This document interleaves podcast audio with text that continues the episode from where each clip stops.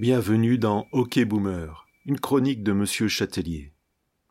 Si vous ne l'êtes pas encore, n'oubliez pas de vous abonner aux lettres d'un jeune boomer pour recevoir les dernières chroniques directement dans votre boîte mail.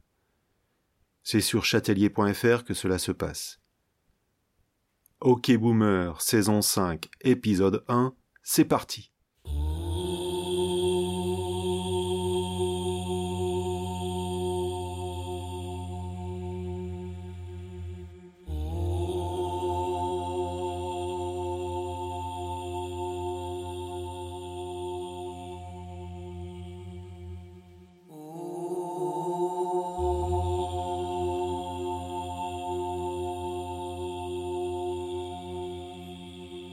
Quand j'étais petit, j'étais Gene Kelly. J'aimerais dire que tout ça c'est de la faute d'Eddie Mitchell. Que sans lui rien ne serait arrivé, salaud de vieux. Monsieur Eddie, c'était, pour les plus jeunes de mes lecteurs, le Frédéric Lopez de ma jeunesse.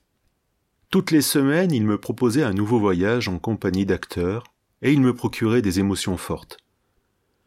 Sauf que les acteurs de l'époque n'étaient pas Adriana Carambeu, Bruno Solo ou l'immense Kev Adams, sans oublier son tonton Michael Youn, et que la sensiblerie n'était pas de mise toutes les trois minutes dans cette offre programmée par M. Eddy. Oui, parce que cette gloire du rock'n'roll français, non, non, je ne fais pas d'erreur, cela a bien existé au siècle dernier, a été pendant plusieurs années le maître de cérémonie de tous mes mardis soirs. Il animait alors une émission de télévision qui s'appelait La dernière séance, un hommage au cinéma de la grande époque des studios américains. Western, comédie, films fantastiques, d'horreur, films noirs, tout y passait, même les comédies musicales. Je me souviens de la diffusion de l'étrange créature du lac noir, en 3D sur la télévision avec des lunettes vendues avec le programme TV. Oui, madame. Du prisonnier de Zenda ou du chien des Baskerville avec une précision inquiétante. Je parle de la soirée en question, pas seulement du film, alors que j'ai totalement oublié de prendre du beurre au carrefour tout à l'heure. L'esprit est un mystère intégral pour moi. C'est magnifique les tours qu'il peut nous jouer. Ça me fascine. Mais ça ne fait pas rire celle que j'accompagne qui avait écrit cette liste de courses. Je vais devoir m'excuser, mais que voulez-vous, j'étais en train de me souvenir du film L'aventure intérieure, alors qu'il n'a jamais été diffusé dans l'émission sujette de mes derniers paragraphes ce qui n'est pas le propos de ma chronique.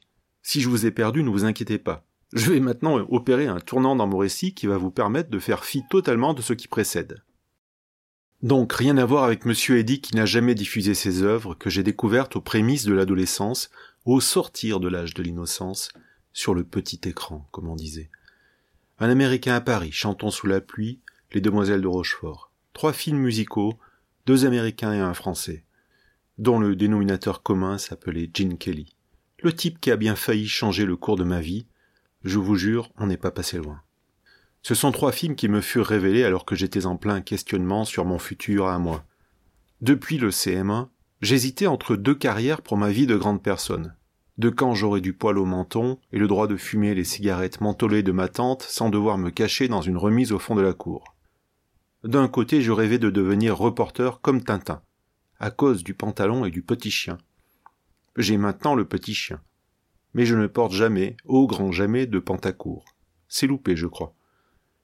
Et de l'autre, je me voyais bien devenir pilote automobile comme Michel Vaillant. Un héros de bande dessinée lui aussi, je débordais littéralement d'originalité. Et là, je crois que, à part le permis de conduire, on peut dire que je me suis bien planté. Mais pas dans la ligne droite de la Hunaudière, puisque je ne suis pas devenu pilote et que je n'ai jamais fait les 24 heures du Mans, alors que Michel Vaillant, lui, oui, mais je m'arrête là parce que ça commence à devenir un peu lourd.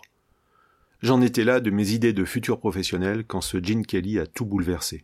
Ces bulles de bonheur musical de deux heures de temps ont fait éclater toutes mes certitudes. Et pendant quelque temps, je me suis rêvé le pied aussi léger que M. Kelly. Ce type déboulait dans une pièce, une rue, un décor quel qu'il soit, et se mettait à esquisser quelques pas, à sautiller, puis à chanter avec un sourire qui éclatait la grisaille qui l'entourait. Et ce gars-là, on lui répondait aussi en chantant. Mais qu'est-ce que c'était que ce monde? Si le métier de conseiller d'orientation avait existé en ces temps reculés du siècle dernier, où l'éducation scolaire comprenait encore quelques claques derrière la tête et tirage de cheveux de la part de certains de nos maîtres à penser, bonne chance pour me faire changer d'avis et me diriger vers une carrière à la poste ou aux impôts, par exemple. Non, je voulais être danseur, chanteur et comédien dans des méga-productions hollywoodiennes, dont certaines seraient portées par la musique de George Gershwin ou de Michel Legrand. Oui, je sais que dans ce cas-là, ce ne serait pas Hollywood, et que Gershwin avait quitté le monde depuis bien longtemps. Mais que voulez-vous que je vous dise? Je rêvais. Vous n'avez jamais rêvé, vous? Heureusement pour moi, la réalité d'une petite ville de province m'a rattrapé par le col, incapable que j'étais de partager ce coup de cœur cinémato-graco-musical avec mes amis ou camarades de classe. La cinquième B d'un collège catholique de province, c'était pas vraiment le terreau de la création artistique. Rien à voir avec la Juilliard School, on n'était pas d'Anglie pour être clair, et disons-le tout court, on n'a jamais vu un artiste sortir de ce genre de coin-là. On le sait bien que tous les comédiens viennent de Montmartre, à la rigueur de Saint-Germain-des-Prés. C'était foutu, que voulez-vous? Il fallait savoir mettre un mouchoir sur ses espoirs artistiques, quand on voyait le jour dans ces contrées si éloignées des rives, gauche ou droite, de la Seine et de la ville lumière. Alors j'ai fait ce que tout préado soucieux de conformisme et de calme pour la cellule familiale déjà bien éclatée pouvait faire. Ma sainte mère m'acheta un short, des crampons, et je glissai ma tête entre les fesses des premières lignes dans une mêlée pendant une saison pour me remettre les idées à endroit.